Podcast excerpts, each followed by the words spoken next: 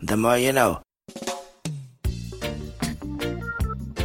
This is the Greg Cote Show with Greg Cote. Pardon it. Here's your host, Greg Cote. Hey, everybody. All right. Welcome back to the Greg Cote Show with Greg Cote, episode four. As usual, we're excited to be here. We're excited that our podcast family has joined with us again. Uh, we have a big show. We got a lot to talk about, a lot of fun stuff in the show. Uh, we, we've got uh, another Greg's Top ten. We've got um, a lot of N F L free agency talk and Tom Brady talk and Dolphins. We discuss, Chris is here with me, and, and we discuss uh, the Dolphins free agent haul and all that stuff. Also, Le Batard Show fans are Who, who listen to us are going to love this. We've got uh, a nice, fun interview with uh, Juju Gotti, the uh, the rapper from... You really move your hands a lot when you're doing this setup. Do I? You're very uh, you're very energetic. You're into it. Right, I'm it's like... like you're dancing with your phone. He talks to his phone in a way. He's like punching it, like very excited. I, I know. I'm like, well, you know, I'm not... Uh, a naturally... En- oh, you're not natural? I'm not a natu- I couldn't tell, like, the last three weeks. I'm not a naturally enthusiastic person. You know, for me to ramp up the the sound of my voice to, to mimic enthusiasm, it I, I have to do the hand gesture thing. Right. You know, so uh, where was I? Well, you know, Juju Gotti, he, he's a fun interview talking about his new music. Uh, but, but first, uh, we just want to talk a little bit about everything we all are going through. We want to explain why we're sitting six feet away from each other while recording on the same phone. Yes, and and why we're not in the closet, because that's so cramped that our, our beaks are practically touching each other. But it, it's b- bizarre what we're all going through. I, I in, in my back in my day, which hopefully many of you have listened to and can still, on the Le Batard Show, I, I dealt with this about uh, you know staying at home now and making the, the most of it and all that stuff. It's, you know, one thing that struck me is just how much we take for granted just the everyday stuff in life mm-hmm. that was the norm until it was all taken away. You know, I mean, you, you, you wake up in the morning now, you're stuck at home for the most part, unless you're making an absolute emergency trip to the grocery store. You know, a week and a half ago, two weeks ago, you, you could still go to a movie. You could. We went to a concert uh, a, a couple of days before all hell broke loose. You know, so it's just the way things have changed so dramatically. Our freedoms are that we come to expect have been taken away by necessity. Are you like me that you're getting really good? Because I've, like you, I've been bunkered down, but I did have to make a trip to Publix, our grocery store, yesterday. And are you like me that you're getting very good at walking by people without breathing? Yes. That's like that's my thing now. Oh, I do that too. Like if I'm if I happen to be on an aisle and like we're walking by, like like we're like everyone's still trying to keep their distance, but if you happen to happen to walk within like a couple feet of somebody, you hold your breath for that couple seconds. Yeah, I thought I was the only one who does that. No, no, it's, it's I totally. The thing. I'm getting great at it. Yeah, and here's another thing I do. Uh, if if I look down an aisle and it's crowded, oh yeah, where I think I'm going to have to wait or go right next to somebody yeah. else, I'm like, I'll check this aisle yeah. out later. Yeah, you know. So it's uh, yeah, the, the little tiny things like that. Uh, and and and you, I I want to ask you a, a, a personal question, because you know you're a young guy with a a, a family. You, you have a two-year-old daughter who's one of the loves of my life. What's the anxiety level been for you, professionally and personally? I want you to talk a little bit about how the You know, the Le Batard shows, yeah. and you're a producer, has been turned upside down by this, but yeah. on a personal level, too. Well, first, I'll, I'll address, like, the work stuff. Like, I'm, and I feel like you're kind of in this, too, because you can work from home. We're extremely lucky. Like, I still have my job. Like, yes, the show maybe in the coming weeks might not be as great as it will, because we're all doing it, like, remotely, so we're not there, and our show goes a lot of unspoken... You know, sure. communication. So, like, we, our show's suffering a little bit, but I'm not going to complain, because in the food industry, you know, obviously, all in like first responders, like these people are all, you know, you know. So where I oh, have yeah, obviously right. like our job, my job has been made a little more difficult, but I still have my job, and we're still able to do it. And we like you know, in the scheme of thing, our job is not very important. So I'm very appreciative of that uh, professionally. So like while it has been a little bit of a burden, like I'm still counting my blessings with that. Um, as far as the family stuff, I think like everybody, it started out a couple like a week or two ago where I was most worried for like you and mom. But you know, as we've learned more about this virus and the weeks have gone on, you know, you see kids have been getting it. Like we're down here in you know, in South Florida. So, like, in Broward County, I saw a middle school kid got it, a young two-year-old got it. So, like, it's it's gotten to the point now where it's not just affecting old people like that was thought a couple weeks ago. So, you know, this thing is scary, and, you know, I'm trying to just bunker down as much as possible. But, yeah, it's it's terrifying. Look, the, the back of my day I did uh, sort of had some fun with people complaining about having to stay at home as such a burden. That's not a hardship, folks. Uh, having to, to bunker down and hunker down and social distance and stay at self-quarantined and all that stuff, man, we got it easy, okay? We have it easy. So many people on the front line, the doctors and nurses who are battling this without supplies. Can you imagine doing that job in Italy? It's insane what's happening. And in, in America, it's insane. I feel for doctors and nurses who, who are on the front lines dealing with this. So, yeah, when we can't complain at all. And, and don't complain about having to self-quarantine uh, against this thing, because you're saving the world. You, you really are. If, if enough people aren't doing this, this pandemic never goes away. It, it, it could be catastrophic. So, yes, uh, we're not complaining. In, in commenting about how all of this has sort of been an upheaval in all our lives, uh, I'm counting my blessings every day. Let's try to have some fun this episode. Yeah, please. Let's, okay. Uh, let's, yes. uh, well, uh, obviously the people should rate, review, and subscribe, right? That's something uh, I they think should so. Probably do. Yeah, they, they should do four things. They should subscribe, rate, review, and stay at home. That's all they got to do. Let's get on with this episode. All right.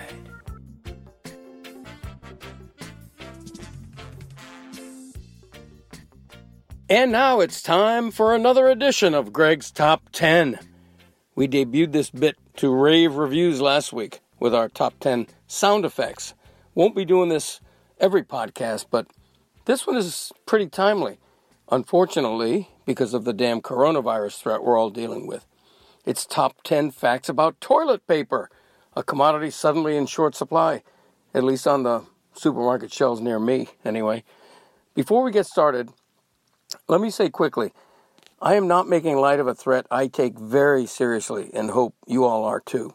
I heard that medical expert on the Le Batard show last week talking about this thing likely killing hundreds of thousands in the U S this year. And honestly, it was maybe the most terrifying interview I have ever heard in my life. At one point, Dan asked her, the doctor, uh, what in all of this gives her hope. There was a very long pause. She began answering and broke into tears. I mean, man, we're at war with this thing, and we need to unite against it. So I really shake my head at those among us who are still partying and socializing like nothing were wrong, let alone a, a bleeping global pandemic. They're a danger to all of us, man. They're turning themselves into modern-day lepers. I refuse to apologize for or avoid writing or talking about real life. But I also refuse to not have optimism and even a little fun in all of this darkness when possible. Which brings us to Greg's Top ten Facts About Toilet Paper. Greg's Top ten. ten. Greg's Top ten. All right, let's get this started by introducing today's number caller. They call him the White Steve Harvey. It's Michael Cody. Hey, Dad, thanks for having me. They do call me that. Uh, glad to be here. All right. All right, number ten. In a recent poll on whether people prefer their toilet paper to hang over or under the roll, over wiped out the competition with sixty-five percent. Oh, yeah, it's got it. I mean, you know, uh, you, you can't trust the unders. I hear you. Overs all the way. Right. All right, number nine. Toilet paper is shrinking. The average square once was four point five by four inches. It's now four point one by three point seven. Wow, that could not be any less interesting. Like, how did that make your list? Hey, first of all, it was only number nine. It was low on the list. The other thing is, you may be on Jeopardy someday. One of the categories is toilet paper, and that question comes up. So, you're welcome. Ah, okay, good. No, you're right. Now, now I love it. Yeah. Okay. Here we go. Let's do it. Number eight. Toilet paper in different colors peaked in popularity in the nineteen sixties. Scott was the last major company to stop that when in two thousand four it ceased production of beige, blue, and pink rolls. At first, I just thought it was a man named Scott. I was like, why did he? Why does he have all that power? All right. Number seven. On Pinterest, you can find one thousand one things to do with empty cardboard toilet paper rolls, and every one of them looked like a cheap arts and craft project involving cardboard toilet paper rolls. That's good. Number six. In two thousand seven, singer Sheryl Crow revealed she limits herself to one square of toilet paper per visit, and two or three squares for, quote, pesky situations. That does sound like Cheryl. All right. Number five! In twenty twenty, award-winning podcaster Greg Cote revealed he uses sixty-seven squares of toilet paper for pesky situations involving a torrential explosion and more than two flushes. Uh, yep. I I can not only believe that, I know it to be fact. Okay. All right. All right. Number four! Global toilet paper production requires twenty-seven thousand trees in a single day. That's a lot of wood. it, it really is. Number three! Moist toilet paper, sometimes called wet wipes, should not be flushed because they can create congealed masses in the sewer system known as fatbergs. Wow, that's interesting. Wet wipes. I thought those weren't the same as moist, uh, uh, as toilet paper. I only know what I'm reading. Yeah. You're like, you're going too far into it. Sorry. Right. All right, here we go. Number two. Toilet paper dates to sixth century China. Before then, wealthy folks sometimes wiped with lace cloth, while the poorest used corn cobs. That took a big, uh, that was a hard left turn right there. All right, here we go. And now, the number one favorite fact about toilet paper. During the twenty twenty coronavirus pandemic, a shortage of toilet paper blamed on hoarding and panic buying led one man, Greg Cote, to fill his entire garage with seventeen thousand seven hundred corn cobs. Very good.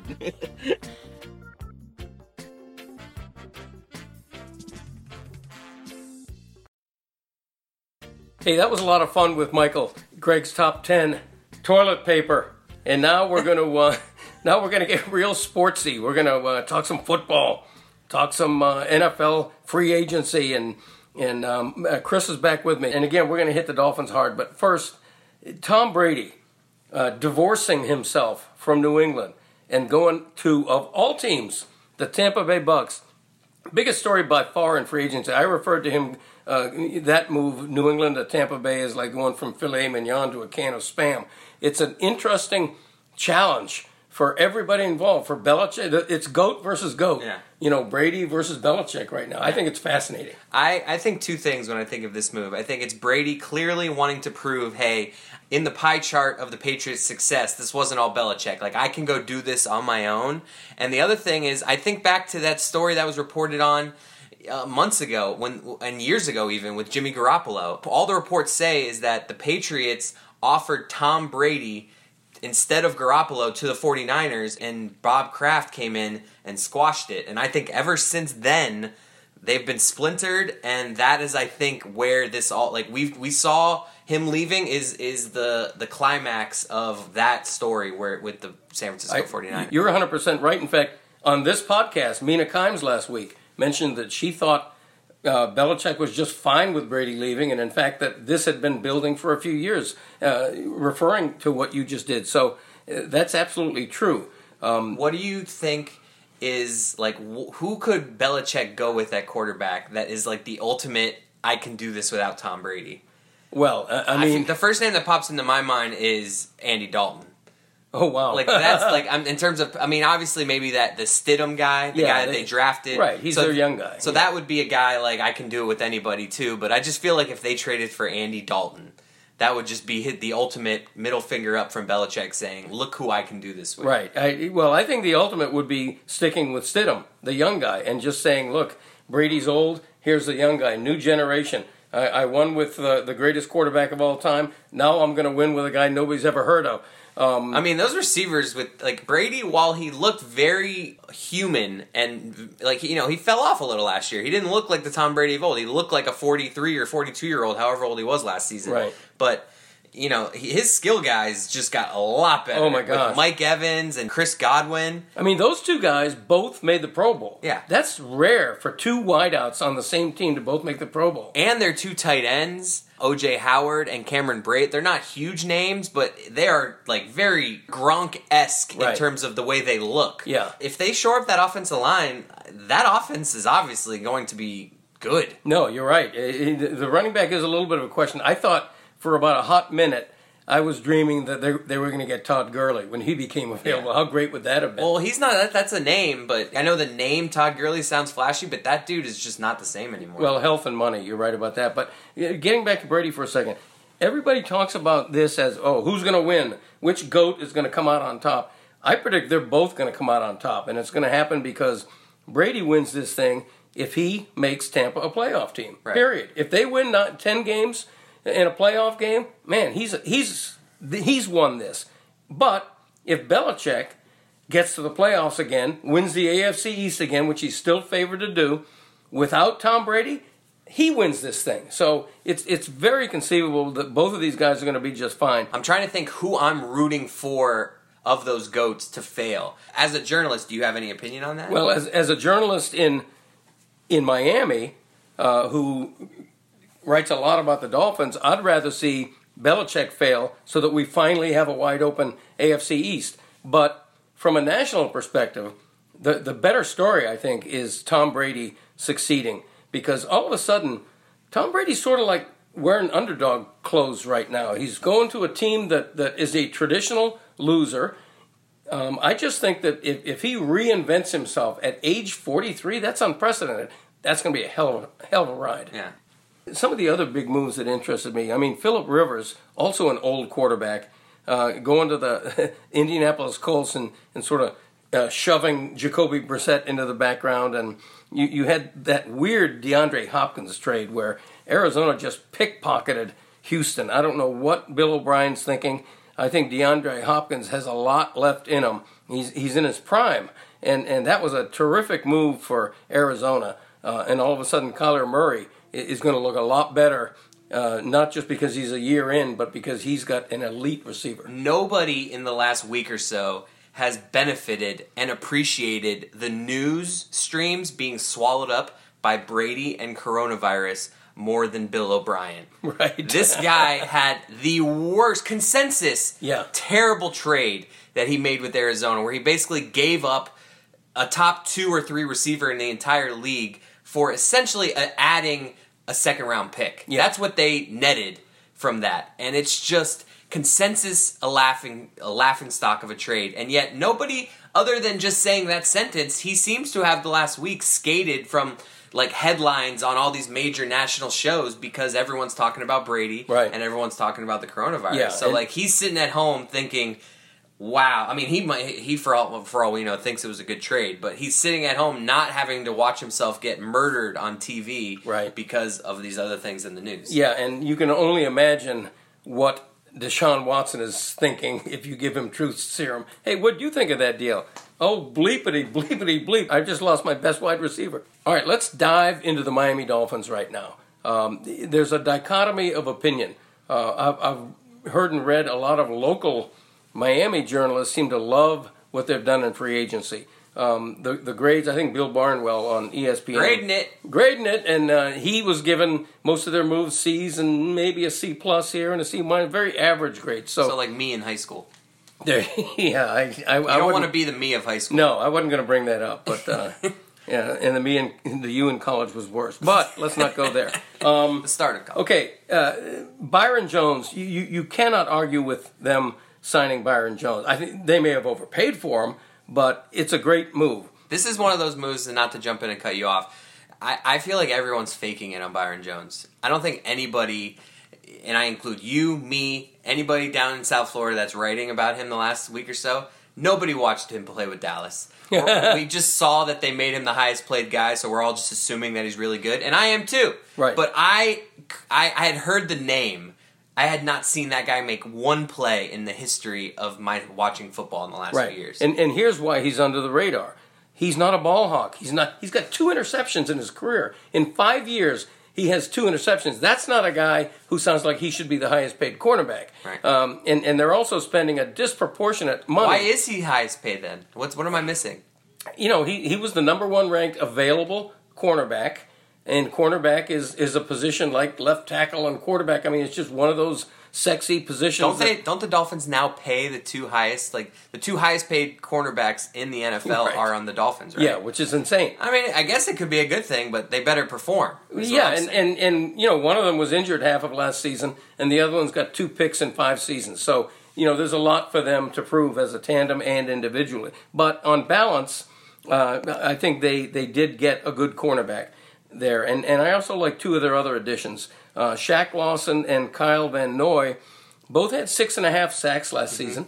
You know, they, they may not be Pro Bowl caliber, but they're a lot better uh, on the edge than, than what Miami had last season. So I think those guys are good. But there's negatives, too. And and one of the reasons, you know, the, the, the Barnwells of the world are giving them average grades is that Jordan Howard, man, he's not the answer at running back. That That's why I was thrilled for Miami when Todd Gurley said, I either want to go to the Falcons or the Dolphins, because the Dolphins could have really used him. Jordan Howard uh, is is not a, a help on the receiving end. He's got average speed. He's an average running back, an interchangeable guy. You could have you could have drafted a Jordan Howard in the in the fourth round, in the fifth round.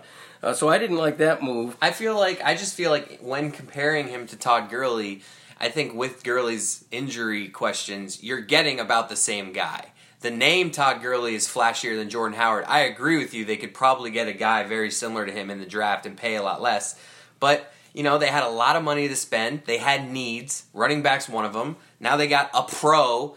That's what I feel about a lot of these moves. They didn't really get any guys that were sure, other than Byron Jones, who we hope makes a Pro Bowl if he's the highest paid guy. But we don't get a, we didn't get a lot of guys that we know are going to make Pro Bowls, but we got a lot of guys that we know are going to play. Well, and they're going to contribute. There's no question that they upgraded the roster, but but that's a low bar to jump over. Right. I mean, the roster was so bad that yes, yes, adding Jordan Howard helps the running back room when you consider their leading rusher last year was a thirty-nine-year-old quarterback. Right. So that, in that sense, of course, they they benefited. But another move I didn't like: uh, ten million dollars a year. For lineman, offensive lineman Eric Flowers, who flamed out with the Giants. Uh, he's got to prove he's more than an average lineman. That seems like a lot of money to pay him. And I feel and my, the only thing I'd say there is I feel like there could be some value to a guy coming home, being where he wants to be, and just like really realizing that if I'm going to be a pro, this is gonna this is it. Yeah. Like this team, my hometown team, has put confidence in me. They paid me a lot of money. I kind of feel the way about that as I feel about a lot of these moves. He now, just because of how depleted they were, this he should be at the top of the depth chart. So regardless of what they've had to pay him, they improved the room. Yeah, I hope he uh, comes into this thinking this could be my last this, chance. This is a guy that, that was a top ten pick at one point, wasn't he? Uh, he was right around there. Might have been eleventh or something. I'm not yeah. sure. Um, you know, but but I look at this Dolphins draft and I, I think to myself, their work is still ahead. The draft is going to be more important to this team's future than what they just did in free agency. They still have to get that quarterback, whether it's trading up from five to three to do it. They have to get their quarterback, who I continue to think is going to be Tua Tagovailoa. He was picked ninth overall in the first round okay. by the Giants. Then he's been close. Look, I don't want to slam him too much. He's, he's a, twenty-five a, years old. You know, w- when you go from a left tackle to becoming a guard, that that's not a good career arc to have. ten million dollars a year for uh, a, a guard who has been a little bit of a, a draft bust for a number nine overall pick is, is a lot to spend. What is what would be okay. the move you want to see in free agency? Of the guys that are available left, you got the Clownies of the world, the Jameis Winstons. We could even put Cam Newton in here because he can be he's available. It's, it appears be, via trade. Right. What's just like a hypothetical fun move that you'd want to see? I'll go first. Okay. And I know I mentioned earlier that Belichick could stick a middle finger to everybody if he did it with Andy Dalton. So that's a different game. In the game of what I would just want to see, I want to see him bring in Jameis Winston. I can't picture any two opposites than Jameis Winston and Bill Belichick. Yeah, it would be it would be uh, the hoodie saying, uh, okay, the goat just left me, Now I'm getting a guy who just threw thirty interceptions and I'm still winning. I actually think Jameis Winston's good. Okay, my pick uh, for what I'd like to see is uh, the, the same team but a different quarterback. I think Cam Newton in New England is a really nice fit. What Bill Belichick has created in New England can save Cam Newton. I just really believe that. You know, so many of Bill Belichick's guys, uh, when they go to other teams, and the Dolphins signed a few expats, they don't live up to what they did in New England. There's a reason for that. Uh, I think Belichick would be great for Cam Newton. Um, and, and I think Cam Newton has a, a bigger upside, a taller upside than uh, than Winston does. Look at us, huh? Doing a little deep dive on free agency. How about that? I, was, I feel like we did okay. I think we uh, faked it pretty well. Look at us. Yeah. Free agency. How about it? We're pleased to welcome a special guest now, Juju Gotti. The many Le Batard Show listeners who are all aboard our new podcast don't need much of an introduction on this guy. He's uh, a super fan of the show who became a friend of the show. And he's more than that now. I think he's part of the show family. Uh, and in fact, when we've had show events and he comes to them, he gets recognized and approached uh, just as much as uh, as the people who are on the show do. And um, we sure appreciate him being here. Juju, you have um, you have new music out. You're a rapper. You're a rap producer. And you have a new collection of songs out, uh, an album called Dark Nights. And it's uh, it's being very well received.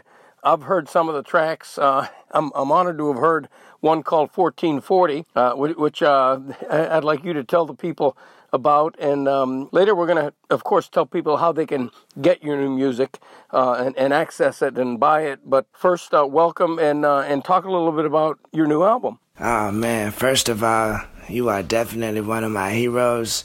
And every chance I get to speak to you, like, it's always definitely an honor and a pleasure.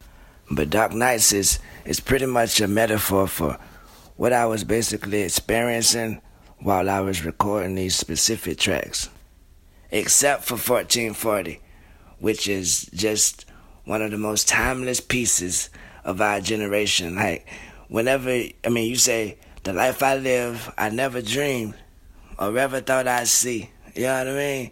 I, I relate, you know what I mean? I'm with you. And then when you... uh When you finish your verse and then you tilt your hat down and the camera pan down to your boots, oh, man, that's better than uh, when they put the cape on James Brown. Well, I'm honored that you turned my ballad of fourteen forty into a sample that produced something for your album. Um, uh, I think uh, that uh, that song found uh, my limited uh, range, uh, pushing it on that high octave, but um, we did the best we could. Talk about uh, the Dan Stanzik song. He's... Um, Of course, the producer of uh, Stu Gatz's uh, podcast, Stupidity, and he, and you wrote a song about him. Uh, how'd that all come about? And that was actually crazy. Um, I was going through like a little rough patch in life at that point. Um, you know, life, peaks and valleys. I was going through, you know what I mean, a definite valley. Um, I shared it with Chris, you know what I mean, he know about it. But yeah, so I was going through it, and I had a little drive ahead of me out of town. And so I said, you know, instead of listening to music, you know what I mean, which is kind of bringing me down at that point, let me listen to Stupidity, you know, which you can catch every Thursday on the Le Batard and Friends Network, you know what I mean, wherever you get your podcast, you heard me. um, so, yeah, I'm listening to Stupidity, and they having, like, you know, casual talk, athletes that connote, you know, whatever. Uh, they was... talking to Tony Baselli as well, you know. We found out that his name was Don Bosco Baselli, you know, the more you know. And then so I was kind of like thoroughly distracted from my my pain, you know what I mean, my, my actual hurt. And then they start talking about a rapper and how he uh, used uh, Trey Wingo name in the rap and how it's the ultimate, like, salute from a rapper to put your name in a song. And then my dog, Stu Gatz, was like, nah, my dog Juju Gotti, he done put me in a song. And then with a flying knee off the top rope, froggy splash style, Stanzik like, nah, he don't qualify. So I was like, yo, what the hell is going on here? Like, I'm literally going through a rough patch specifically in that category. as well as my other side of my life just crumble, and you gonna get on wax in front of millions of subscribers, uh, bigger than Oprah, subscribe, rate, and review, and you basically telling all these folks that I'm not good at my job. Like, what the hell is going on here, sir? Like, sir, sir, you know, like, calm down, sir. Like, I'm really, like, I literally be in the streets every day with goons and goblins, like, the scariest of the batch. Like, which is neither here nor there, you know, but definitely pertinent. And I would see if Big Snoop Dogg or fifty Cent, you know what I mean, wanted to critique me on my, you know what I mean, my craft, my rapping skills, or wanted to qualify me, if you may. But I'm definitely not about to be disrespected by Dan Stanzik, board opping it out of Bristol, Connecticut. Hell nah, get uh-uh, sir, sir. You need to calm down, sir. And that is the Straight Talk, brought to you by Straight Talk Wireless, only at Walmart, sir. I am, uh, I'm, I'm loving the, Im- I'm loving the impromptu ad for uh, Straight Talk Wireless at the end of that. Oh my gosh. Um, well, thanks again for uh, sampling uh, part of my uh, Ballad of fourteen forty song. I'm truly honored to, to actually have that on like a professionally made record. It's a cheap thrill. Um, you took a blowtorch to Dan Stanzik in that rap on him, uh, and uh, and probably well deserved. And, and that's one more reason uh, to get this uh, new music called Dark Nights from Juju Gotti. Hey, tell everybody um, how they can buy this music, how how they can ac- access it, where they go to get it. Ah, oh, man, you can actually find my music on every streaming uh, platform, uh, Apple Music, Spotify, Tidal, Amazon, YouTube, TikTok. Wherever music is streamed, search Juju Gotti, and it'll come right up. Please support Juju Gotti's new music, Dark Nights, if you can.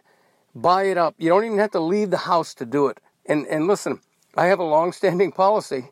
Anybody who is kind enough to get a tattoo of my face on their leg, I'm going to support them. I'm going to support them in any way I can. In this case, I want to get serious for just a second. Juju Gotti's a, a listener who became a friend.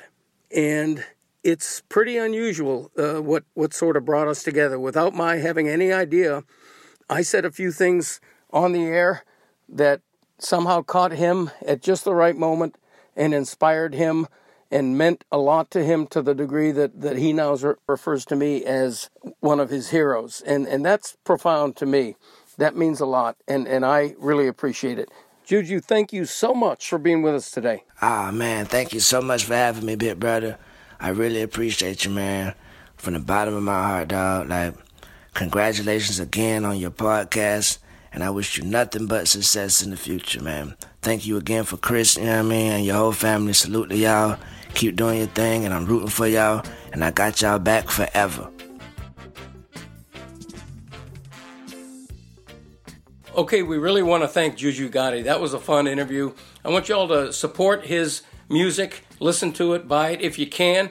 Uh, it, it's a good way to jump down a rabbit hole uh, during these stay-at-home days. Juju's become a, a real friend of ours, and he's a great follow on Instagram, so follow him there as well.